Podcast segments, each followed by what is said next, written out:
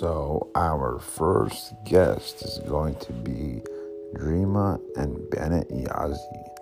Now, one thing I'd like you guys to know about Dreama and Bennett, they both are pioneers in the Navajo handmade jewelry making uh, game.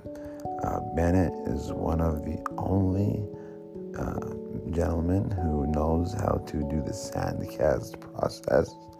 Uh, Dreama Yazzie uh, just barely by a hair uh, beat the COVID 19 uh, virus. Uh, she lost her mother to it, and they really have a you know crazy story about this. So this interview is going to be very interesting. Please stand by, and we will get this interview up as soon as possible.